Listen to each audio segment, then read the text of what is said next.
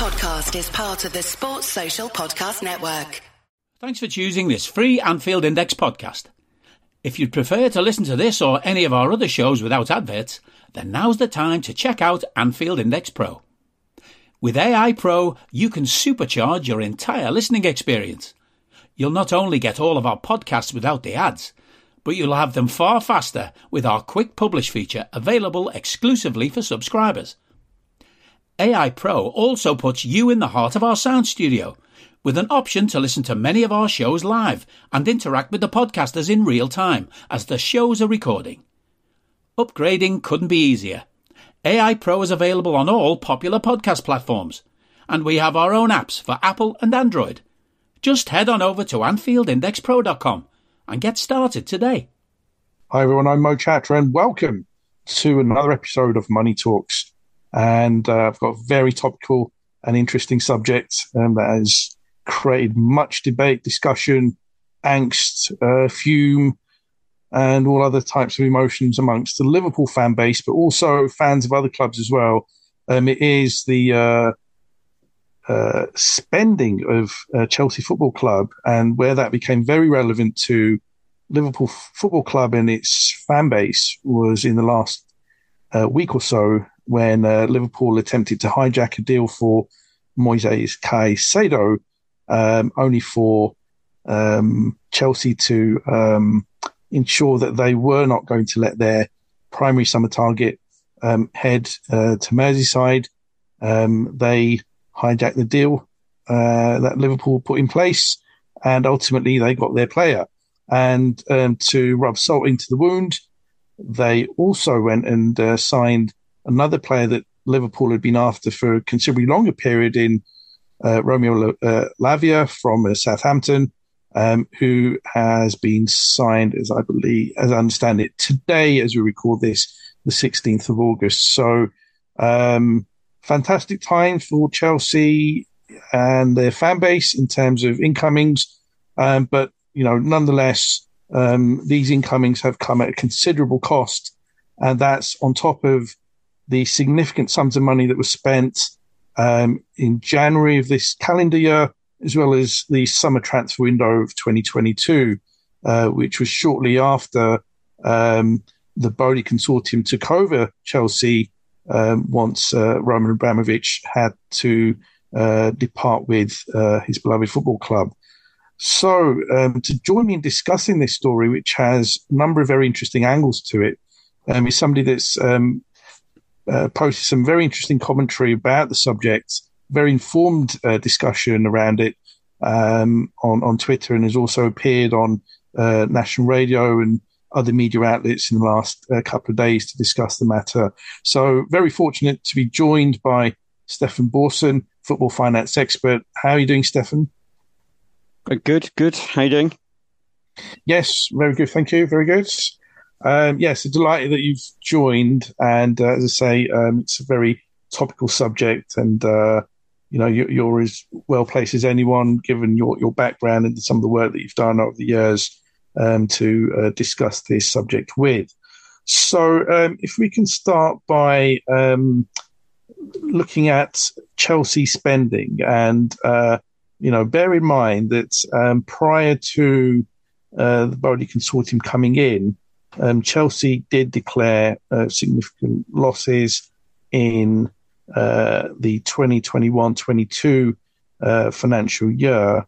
And um, where there are losses amounting to one hundred five million over three reporting periods, three financial years, um, that will prompt um, um, uh, potential investigation and uh, bre- uh, breaches of the Premier League rules relating to the profitability and sustainability rules Um, can be levelled against the club.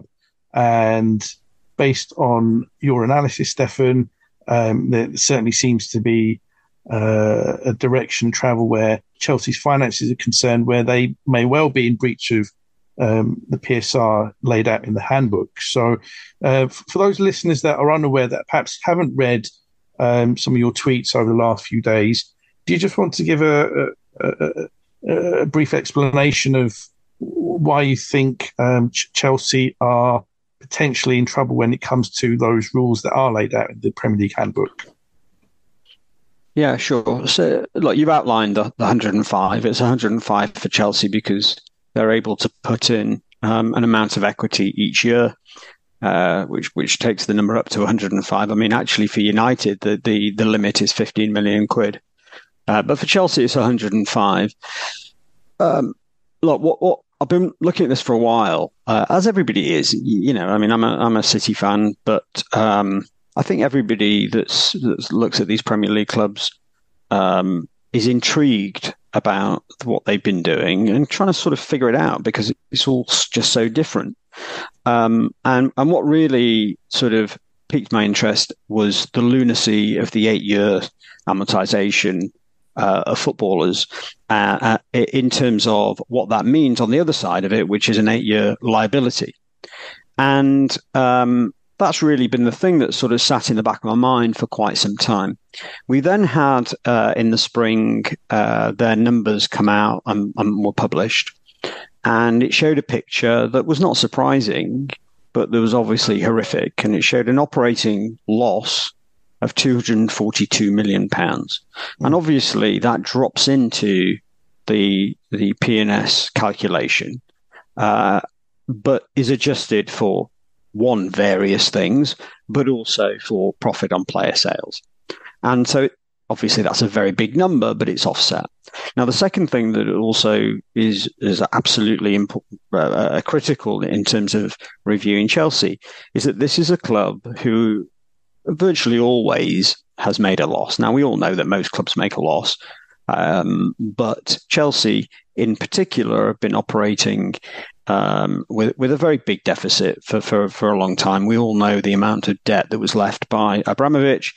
And we all know that during the Abramovich years, what they did very successfully to at least uh, mitigate some of those losses was sold footballers. And and that is a core central part of, of you know the business of football. There's no problem with that. But they've taken it to another level, as we all know, over the last three windows. And the thing that really sort of triggered this latest bit of um, of interest and kind of just trying to understand what the thinking was, was actually Mason Mount, because I'd sort of had a look at the the numbers for twenty twenty, um, twenty twenty-three, so the season just gone. So the accounts for that year run from thirty June twenty twenty-two to thirty June twenty twenty-three. And looking at those accounts, I... Uh, and sort of not really taking any great time to model it, but just sort of taking, say, Swiss Ramble's uh, articles and and just sort of extrapolating in a very simple way what that might look like. It started to to uh, sort of trigger a a, a a feeling that they were actually miles away from from hitting the number, and that they would require a profit on player sales, very similar to twenty twenty-two. And uh, when I looked then at the schedule of players that had been sold at the half year, again, using some of the information provided by Swiss Ramble, and then again, adding on to that the players that were sold uh, before thirty June, it occurred to me that actually there was a story here. Um, I'm not a story because I want to, you know, get it published or anything. I'm not, I'm not really interested in that. And to be honest, I, I actually decided not to write it up for, for a Substack or a blog piece just because it just takes so long. And it actually is quite, you know, it, it's just it's just not a good use of my time. But I just started to tweet about it.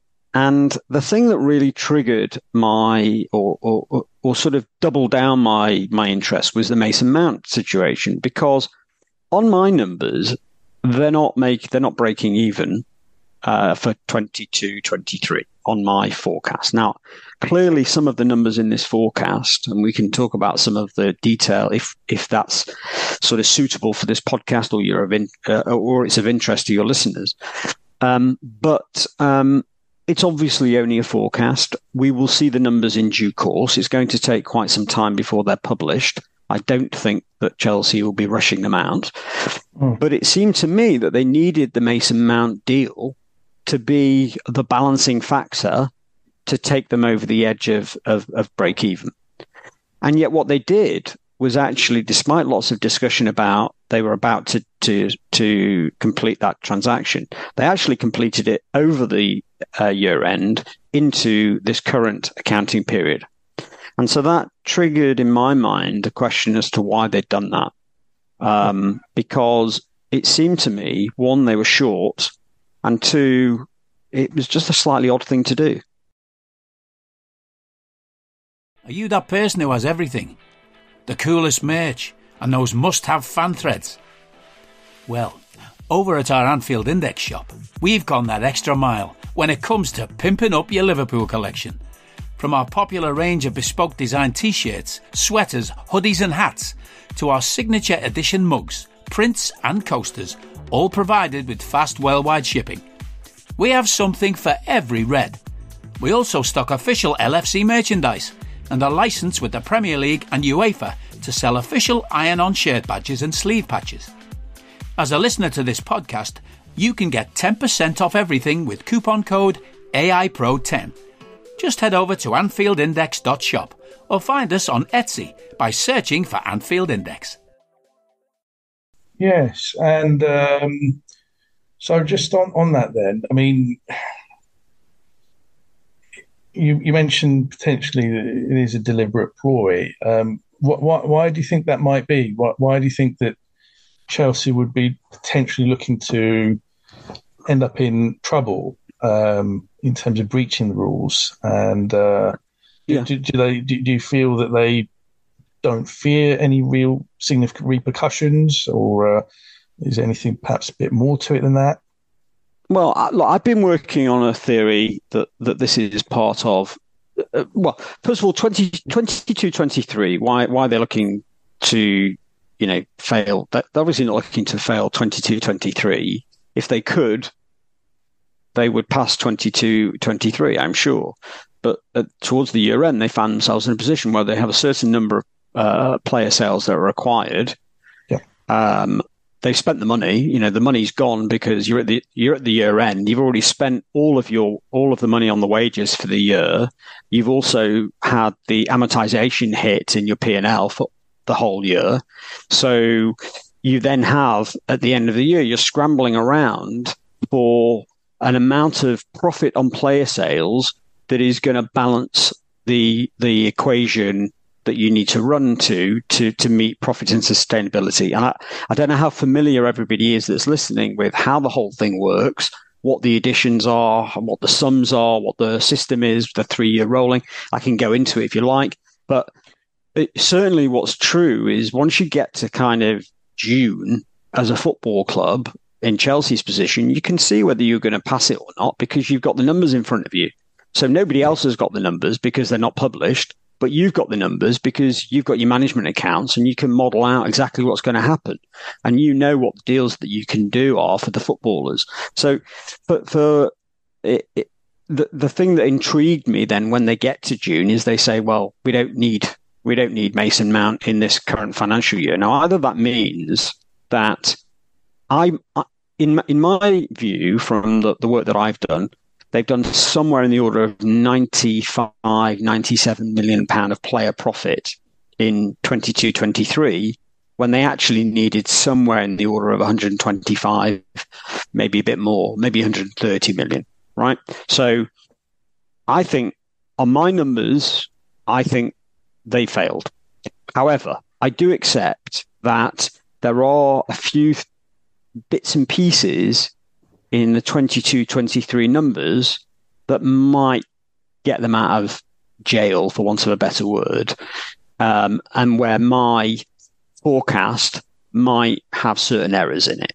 Uh, for example, just just as an example of a very big number that maybe they can argue away, they spent the best part of forty-five million pounds sacking Tuchel and bringing in Um, Graham Potter, and then sacking Graham Potter.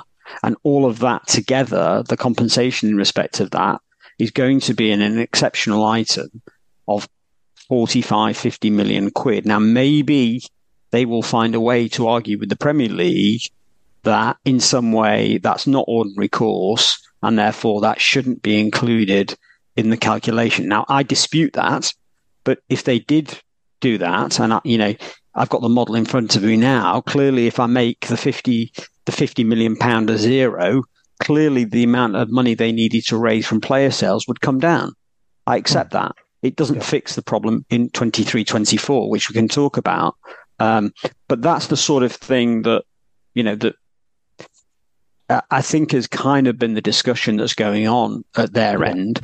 But the real big crunch for Chelsea comes in the current season, because twenty-three twenty-four, and, you know, I've said this on everything that I've done, and I'll say it here. I'm not saying Boehly doesn't know what the, what he's doing, and Clearlake have got no idea.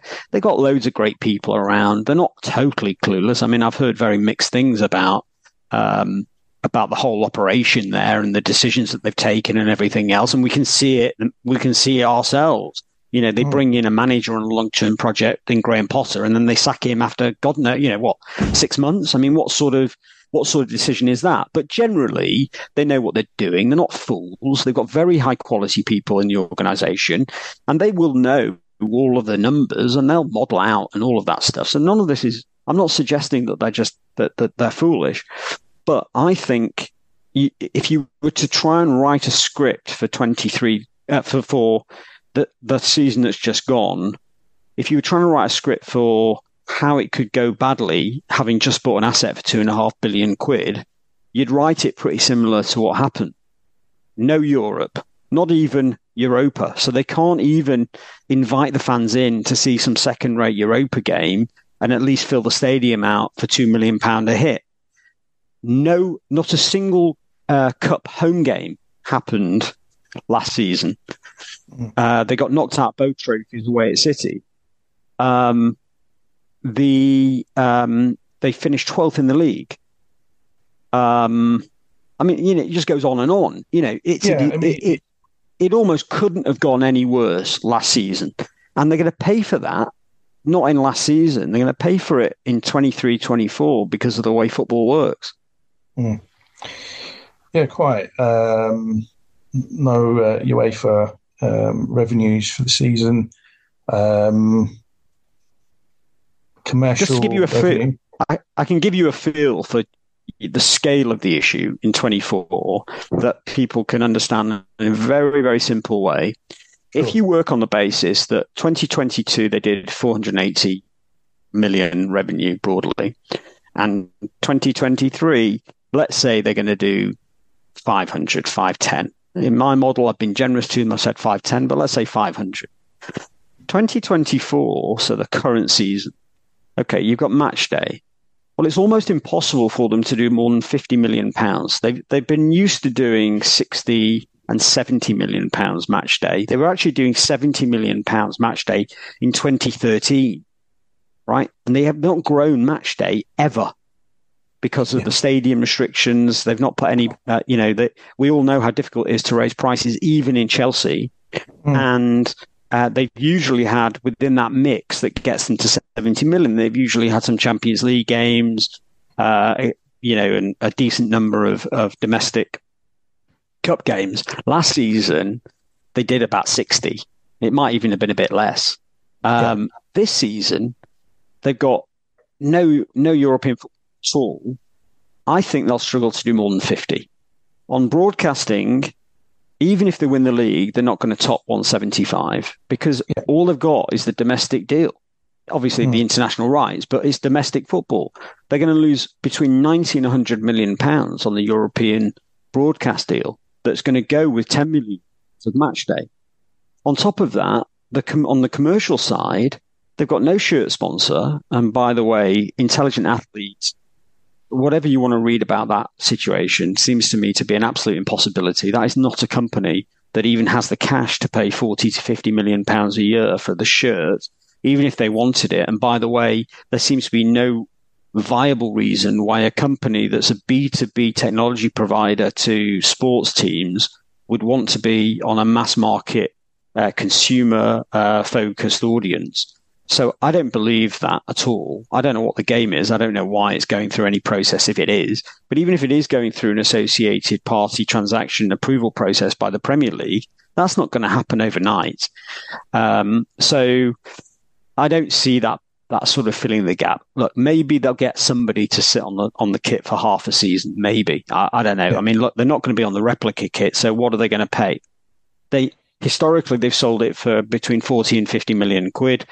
Uh, I think the property should be worth forty million quid a year. You know, Chelsea is a very attractive club. We can we can all joke about them, but it is. And yeah. and then they, they had the double whammy of losing the, the sleeve sponsor. So they've got no shirt sponsorship whatsoever. So that's a sixty million pound minimum hole in the commercial P and L. So I don't see that they're going to do more than four hundred million quid of turnover for the current year.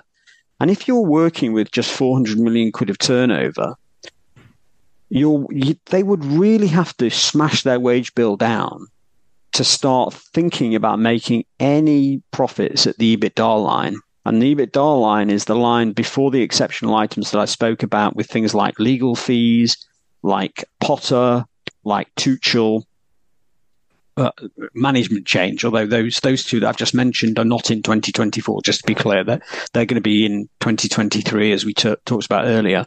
Yeah. Um, and then the big number here, which is the amorti- amortization number, which we need to talk about, because obviously that's been a very interesting... It, it, in. I say interesting, not really interesting at all, but it's become, you know, an incredibly topical situation if you're looking at football finance. And that's a very big number. And I'm saying on my numbers that they're going to be at zero, or maybe even a negative number, before you even take off player amortization. And just to understand what that number might look like, well, it was one sixty in twenty twenty-two.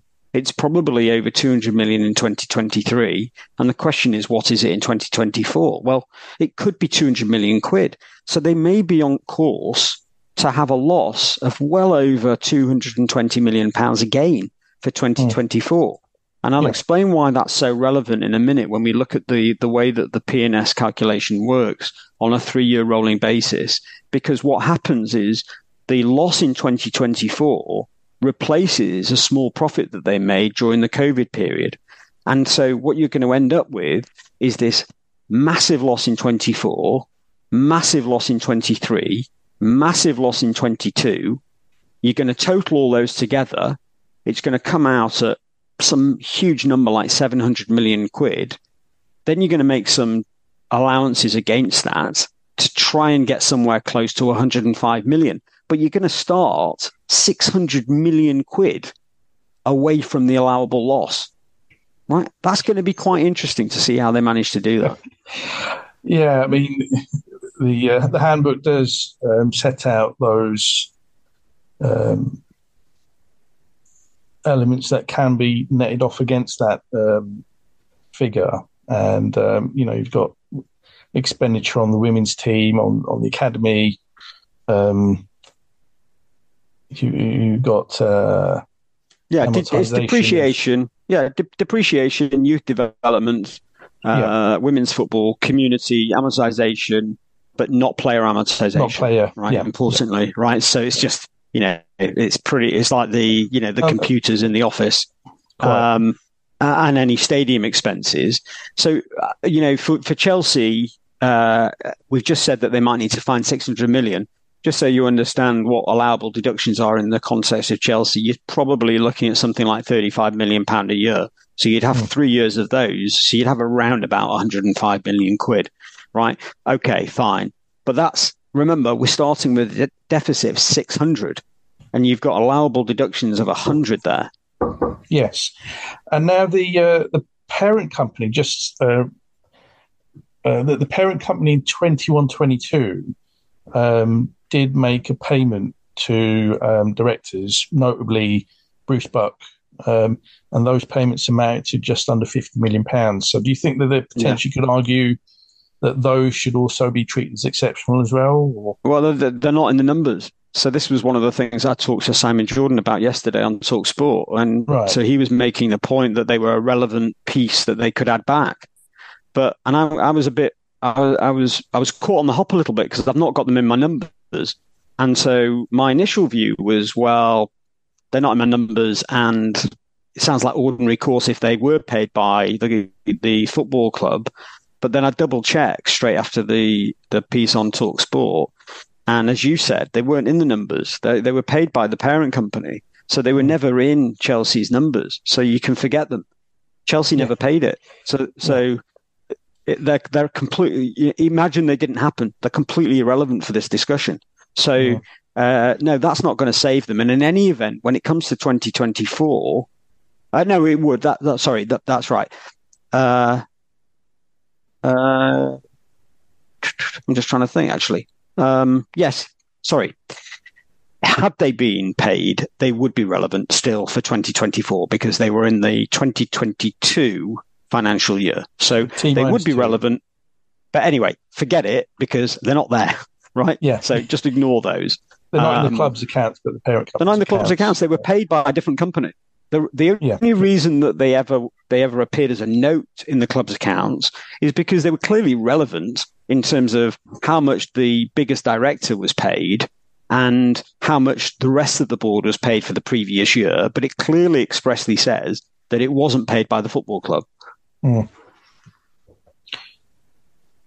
So um, that is not going to save them. You, you can, no, well, you can no. absolutely ignore that.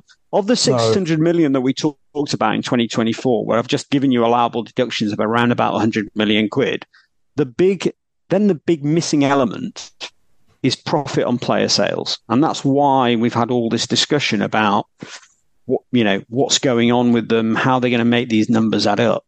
But it, in essence, what you get down to is a situation where you're going to have to make somewhere in the order of, of four hundred fifty, five hundred million pounds of player sales over the three years. So over, so if we were to take this is an analysis of what's going to happen for this current year, twenty-three twenty-four. You're going to have the numbers for twenty-three twenty-four, the numbers for last season, and the numbers for the season before. And you're going to add those three together, and you're going to say, what a profit on player sales over those three years?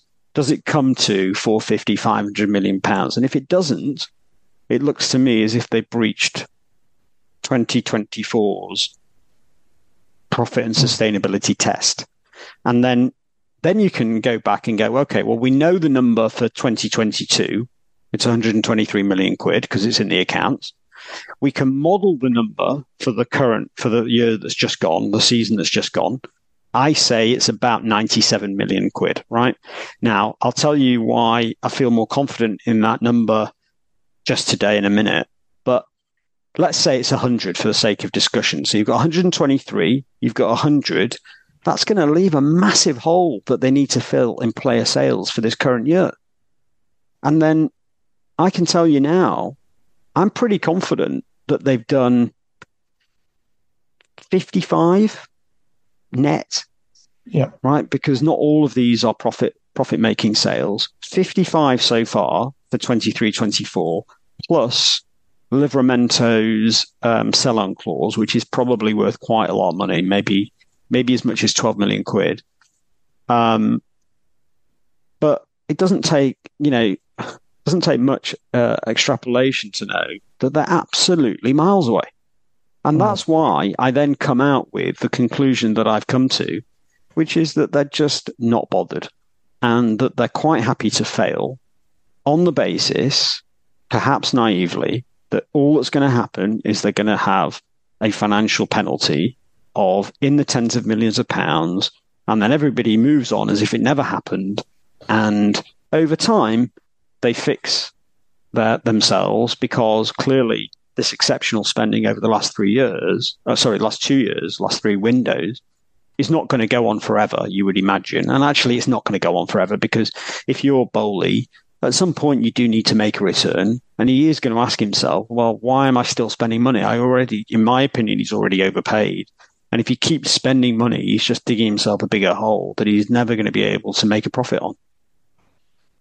Absolutely. And his investors, um, you know, quite importantly, will certainly be asking questions to say, look, um, what's going on here? Uh, we're putting all this money in.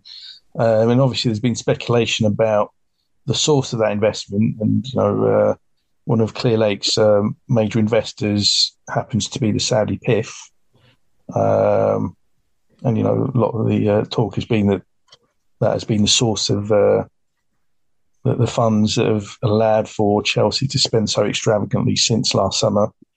Yeah, I mean, um, I'm very dismissive of this. I mean, I have to say, uh, you okay. know, I, I know. Look, we're we're, uh, we're there's a, we've got a world that's obsessed with conspiracy theories and kind of, you know, that in the background there's lots of really clever things. I think the reality is that P I F are one of the most active um, um, uh, uh, partners, uh, investors in funds such as Clearlake and many, many other funds all around Silicon Valley. And the list of uh, of, uh, of funds that they invest in is public information. Uh, it's actually not on the P I F website. There's a different website.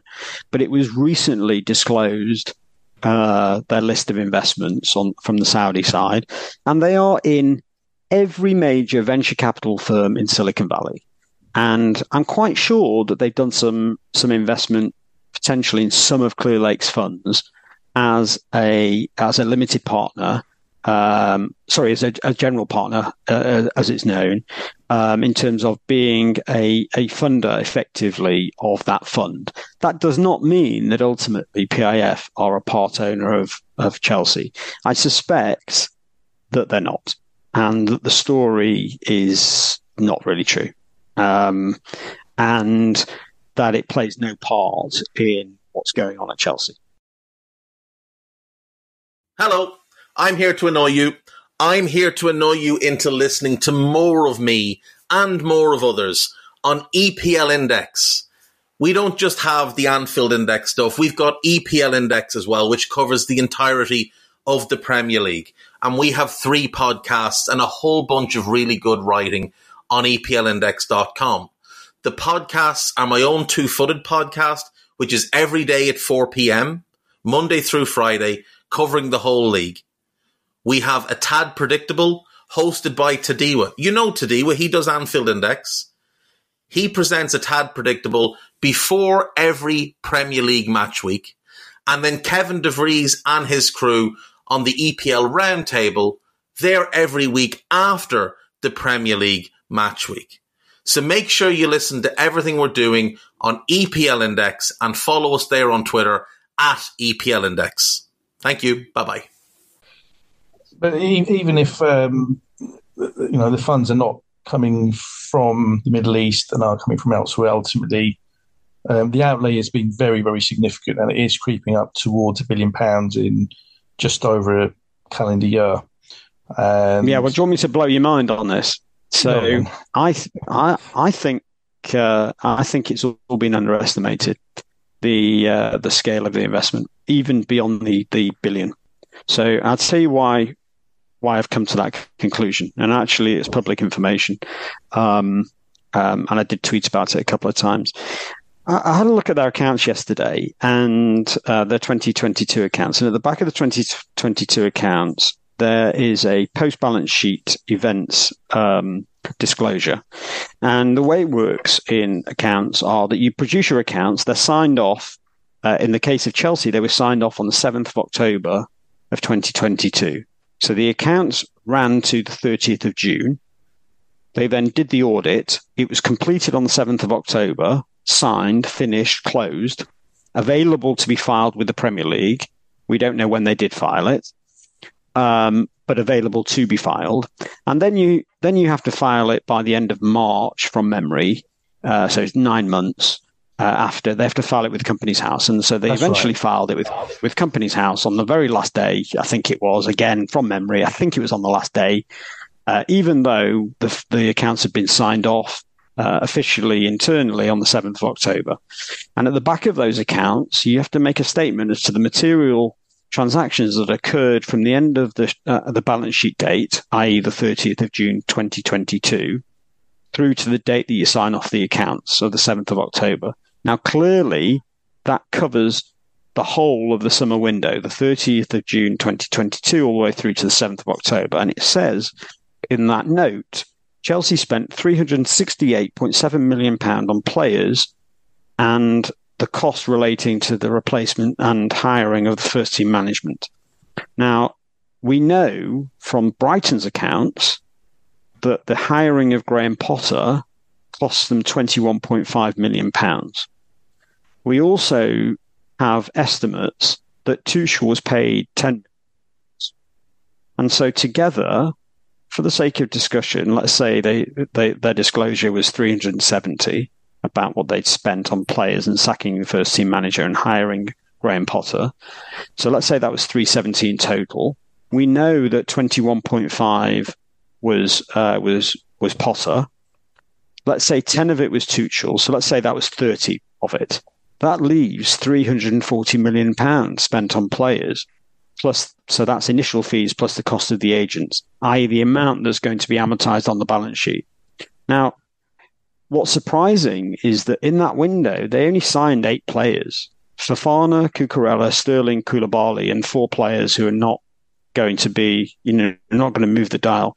Anybody that would have done the maths on the signings that happened in this first window would have said they'd spent two hundred fifty million quid max.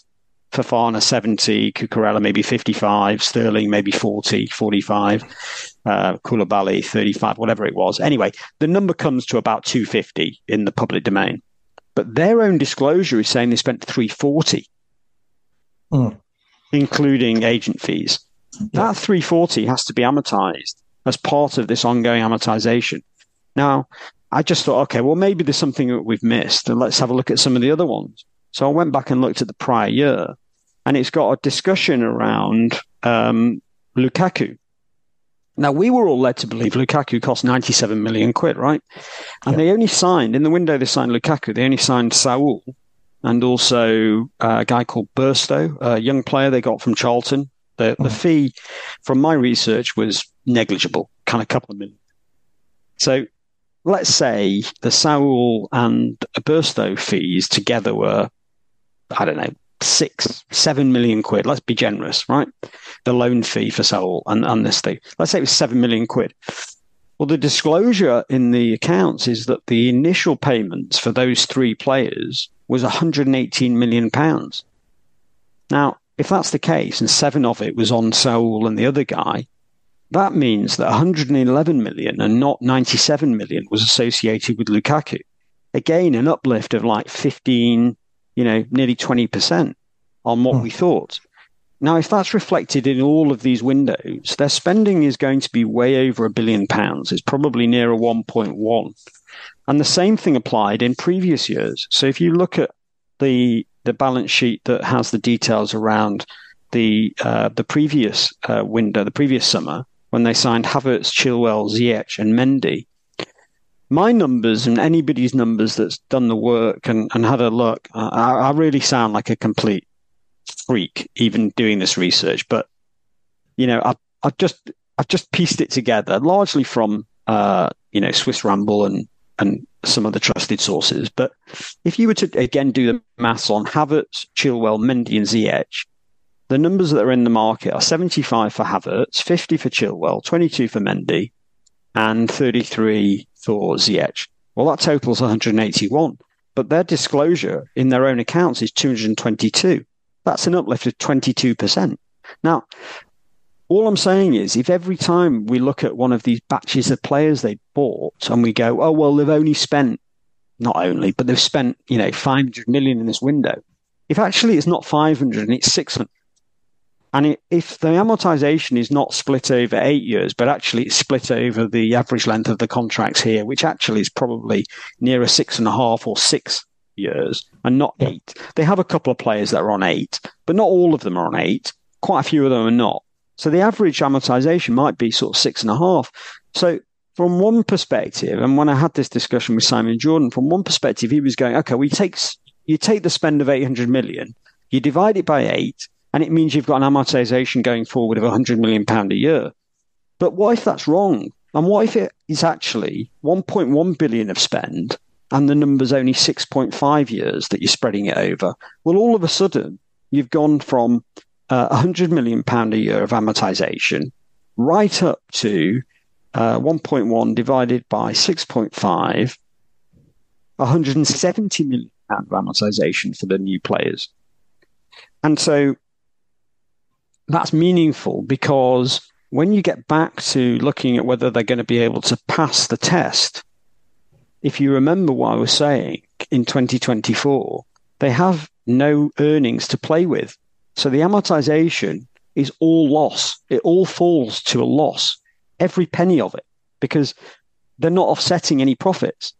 Mm. And so it becomes a very significant issue if actually their spending has been even higher than we might think. And that's putting to putting completely to one side the question of what have they sold. Yeah, yeah. Uh, and on the subject of amortization, um, and for regular listeners, we've we've discussed and explained the concept of amortization on many occasions over the years, so I won't have I won't repeat that again. But uh, the, the the point you made about the eight years thing, and uh, I understand that UEFA closed the quote unquote loophole around that, um, so that even if a player is signed for eight years, seven years, nine years, even um, the amortization um, is effectively limited to five years for, for, for the purposes of the UEFA F F P calculation. Um, that doesn't apply currently to the Premier League um, P S R calculation. However, there has been discussion just the last day or two that the Premier League is looking to uh, limit to five as well. Is, is that your understanding? Yeah, I mean, I, I think we can say with a level of certainty that as soon as they can get that rule in, they will, because yeah. It's not a difficult rule for them to vote in. All the teams are going to vote for it because, surprise, surprise, nobody else does it. And the reason nobody else does it is because it's absolutely it's, it's madness from mm. a business perspective. If they if they really are genuine eight-year contracts, it's madness. But nobody else does it, so they're going to be very happy to bring the rule in. The only question is when will the rule kick in in terms of which periods will it affect and how retro- retroactive will it be? Now, UEFA, I actually uh, went through the UEFA rules, and it doesn't say anywhere that actually it's going to uh, not be retrospective. It, it actually almost suggests that you would take all of your numbers and you would adjust them for five years. But I'm told by... Um, by somebody that would know that um, not uh, it is in the press release that it won't be retroactive, but actually in the guidance that's been given to the clubs, it's also been they've also been told that it will not be retrospective, so it will only apply to players from the first of July onwards, and so that will probably be the same when it comes in in the Premier League. But even that's going to have an impact. I mean, it, even if it's twenty, thirty million quid, twenty or thirty million quid in the context of a club that's not going to hit the P N S is going to be significant, because what's also true is if you if if your argument and Chelsea's argument is we are really clever because what we can do is we can spend two hundred forty million pounds, and because we divide it by eight, that only hits our P and L for thirty million pounds a year. Aren't we clever? Well, first of all, I don't agree with that, because it, it, there's sort of a sort of combination of all sorts of different things, from actual cash to accounting, to the business reality of creating a liability over nine years. But put that to one side. They're saying that thirty million equates to two hundred forty million pound of footballer. Well, if that's the case, and they miss even by thirty million pounds, which actually in the grand scheme of things is not that much money, then I w- my argument as another club, as Liverpool or City or Arsenal, is, well, hang on a minute, thirty million in the context of the way that you spin it is actually really significant, because let's times that thirty million by eight, because that's what your argument is. You you say that that thirty million has allowed you to buy two hundred forty million pound of players. Well, if we'd have bought two hundred forty million pound of players, we also would have got six, seven, eight more points. So your so your penalty should be very significant, even with a relatively small miss. That's what that's. That's a potential argument that they might come up against. I don't know whether you followed what I just said or whether listeners will, but um, that is the argument they're making. Yeah, yeah, yeah. That would certainly be an interesting one. And then couple with that uh, the new uh, financial sustainability regulations that UEFA is implementing, um, which looks to will eventually cap um, player wages plus um, amortization at seventy percent of revenue. Um, and that will apply, I think, next season. I think for this season, that uh, threshold is eighty percent. And I think it was, was it ninety percent last season? Um, I think it might be. I think the, the years might be misaligned, but I'm not. Right. I'm not one hundred percent sure. I haven't actually studied it in respect of Chelsea that much because they're not. They're not actually in Europe. But the bottom line is, they're going to get hit very badly by that because the amortization. Clearly, you're going to put a, an additional factor on the amortization number of, let's say, ten percent for the fact that they can't have these long-term contracts, right? So they're going to have extra amortization. They're going around telling everybody that we've got our wages. Some so they've done some magical trick on wages where somehow they're managing to compete with you guys on Caicedo and Lavia, and they're managing to compete with Arsenal on Mudrich. God knows who they competed with on Fernandes. And yet somehow all these players are happy to accept these lowball wages on a heavily incentivized basis, as if incentivization is something that, that Todd Boehly made up. You know, it's just nonsense, right? There's no way that they are paying less than market rate. And I believe, and we'll see soon enough, I believe their wage bill will remain very high. And therefore, it's going to be an impossibility to, to meet uh, European F F P. Mm. Now, the only thing that you would say is European F F P, we, we kind of know the boundaries of that one. We, you know, we know the way that that is dealt with. Uh, uh, P S G probably failed by three hundred million euros last year and got a sixty-five million euro fine uh, with fifty-five suspended.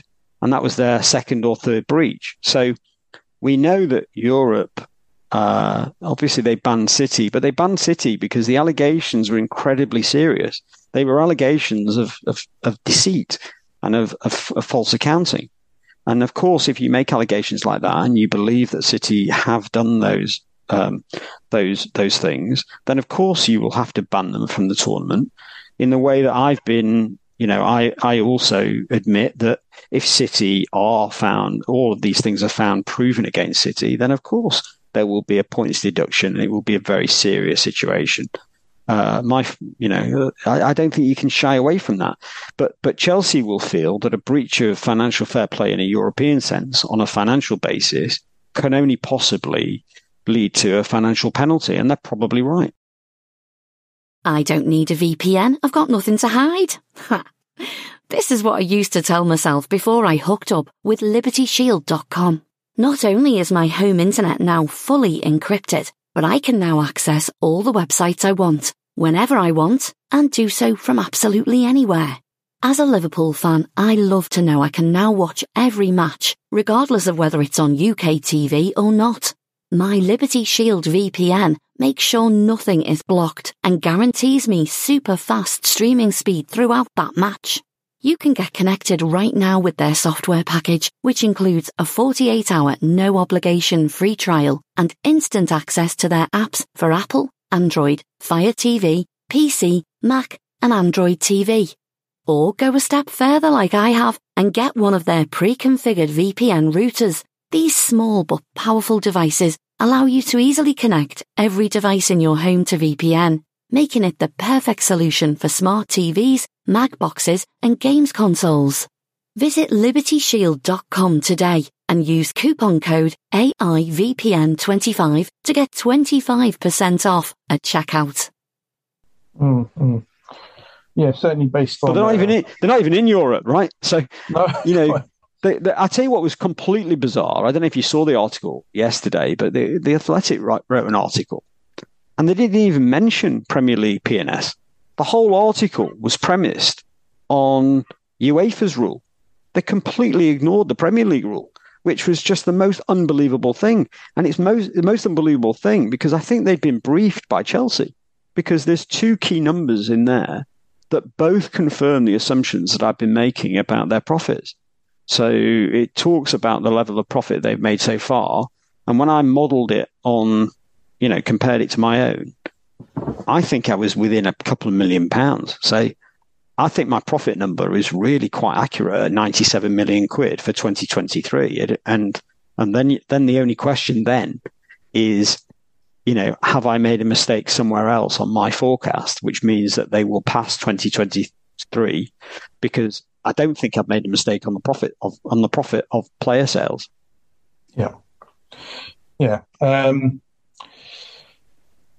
yeah. I haven't read that article, but um, yeah, it wouldn't be surprising if um, you know that, that was information fed by the club in order to seize control of the narrative, um, to at the least pacify their fans who've perhaps been getting a bit worried about um, what uh, potential repercussions there may be in the future.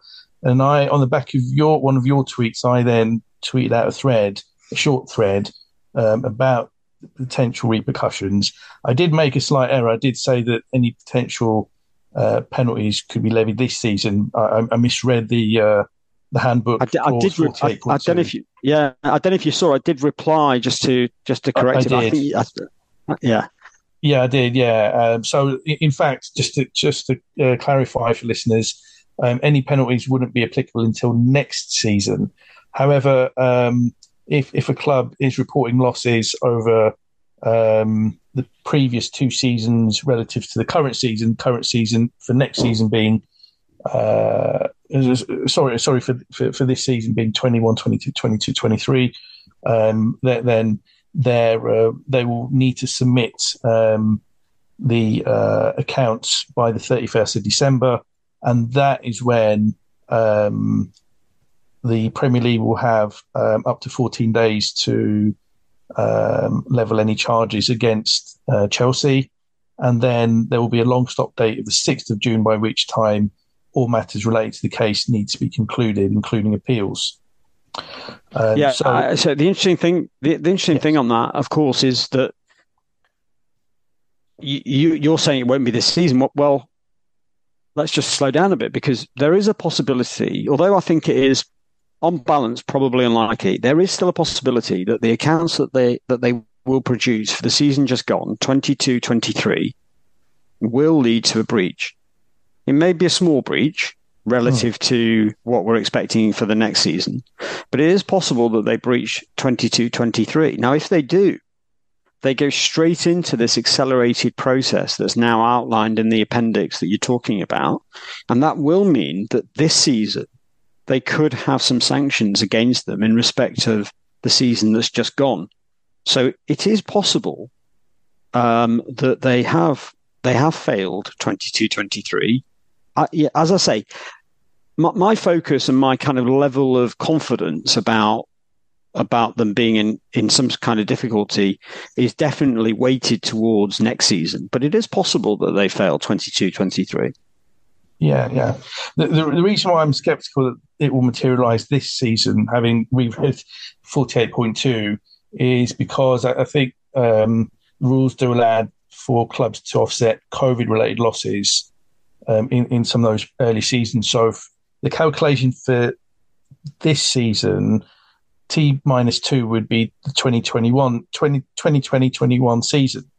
Um, yeah, with, when, with an average. Well, no, it's an average of two of two seasons. So you're talking about a season that's got uh, an operating loss of one hundred forty-seven, yeah, profit on player sales of eighty-five. So you're then down to about minus minus sixty. Mm. That you've then got allowable deductions that we talked about of around about thirty-four, thirty-five. You've then got COVID impacts of, let's say, sixty. Which gives you a net profit of thirty-six, which you then add to the twenty twenty-two number, which is a net result of minus eighty-five. So those two things together um, leave you with a, a need to have a loss for the current, for, for twenty-two twenty-three, the season just gone. You would need to have a net loss um, of around about fifty-three million pounds. On my number, so my, let me just do that. Um, yeah, so something like minus fifty-five, right? So they yep. they'd, they'd be able to lose up to fifty-five million after all the deductions, but to, to lose minus fifty-five, so so to lose fifty-five, in my model, they needed to sell one hundred twenty-five million pounds a player. Uh, maybe not quite that, one hundred twenty a player, and I think they sold one hundred. So I think they failed by twenty million quid, even on my numbers. Now, as I say, my numbers might be completely wrong. There might be something they can do with the exceptional. But the COVID, you're right about the COVID impact, but it doesn't save them. It, it just, it makes it easier. I accept that. But it, it's not meant to be uh, a get out of jail free card. And I think Everton are running a similar argument in terms of they're saying that their COVID losses are much bigger than the league believes is applicable. Mm. And that's the issue. And I, I, that's why I think there's, I th- that's why I think there's a little bit of an uncertainty over what happens for, for the season that's just gone. I think they may end up in an argument with the league over those COVID losses where they say, oh no, we lost, we lost one hundred fifty million because of COVID. And the league goes, well, no, you didn't. Nobody lost one hundred fifty million. And we think the number is sixty. Yeah. In which case you failed. Yeah. I think Everton claimed a number in the region of about one hundred fifty million for twenty twenty, twenty-one, which was a laughably exaggerated number. Um, and I suspect that they're vainly trying to argue that if proceedings are already underway, which we, we don't know if they are. Um, but obviously, the Premier League hit them with charges back in, I think it was March. So we all await the outcome of that case. Um, and that was against uh, losses of, I think, about three hundred sixty odd million pounds. So, um, and, and that in itself might set a very interesting precedent for the Chelsea case. But even the, the Everton situation aside, um, there is yet another pending um, butting of heads between the Premier League and Chelsea relating to a, a separate matter, um, but a related matter, which is to do with Um, information that wasn't fully declared in the accounts in prior years relating to a period between twenty twelve and twenty nineteen, which uh, I, I believe the Boehly Consortium did report to both UEFA and the Premier League. UEFA hit Chelsea with a ten million euro fine. I think it was last week. Um, the Premier League, though, um, are not bound by the statute of limitations, so can go all the way back to twenty twelve, whereas Uh, UEFA could only go back um, five years to either twenty seventeen or twenty eighteen. So he- he- hence, uh, in the grand scheme of things, a, a relatively small slap on the wrist. Um, yeah, I mean, there's two things on that. that. Yes. Well, uh, go, go on. Sorry, I cut yeah, across. But, on top uh, of that, there, there's further allegations that were reported by uh, Martin Ziegler in the Times relating to payments um, to um, offshore accounts relating to intermediaries and family members when it came to player um, transactions, which, which is a pretty serious matter as well. Um, so, so that all will likely precede any uh, case relating to um, the uh, P S R calculation. Sorry, Stefan. Well, I mean, two very big points. One is the Premier League does have a statute of limitation. So this is one okay. of the biggest misnomers around. Okay, the Premier League rules are governed by English law. The English law, um, both in respect of the bits that are, are um, uh, in respect of the Arbitration Act, but also more generally, has a six-year statute of limitation, which applies to the Premier League rules. It's one of the, the uh, I don't know how it's become folk, but it is not true that the Premier League has no statute of limitation. Now, in English law, it is not true that that you can't get round the statute of limitation, you can. So there are various uh, nuances to the statute of limitation, particularly in respect of things that have effectively been deceitfully withheld from investigation. So, for example, if actually all of this is proven against City to be something that was a grand conspiracy that was deceitfully uh, hidden, then, of course, the statute of limitation will fall away because it's effectively fraud. Likewise, uh, if um, if it's found that actually it was just a, a kind of difference of opinion of a situation that happened in twenty twelve, then the, the league cannot investigate it. It is bound by a statute of limitation. So there's a bit of confusion around this. A lot of your listeners will will say that, I don't know what I'm talking about. Uh, I do know what I'm talking about. I have tested the point.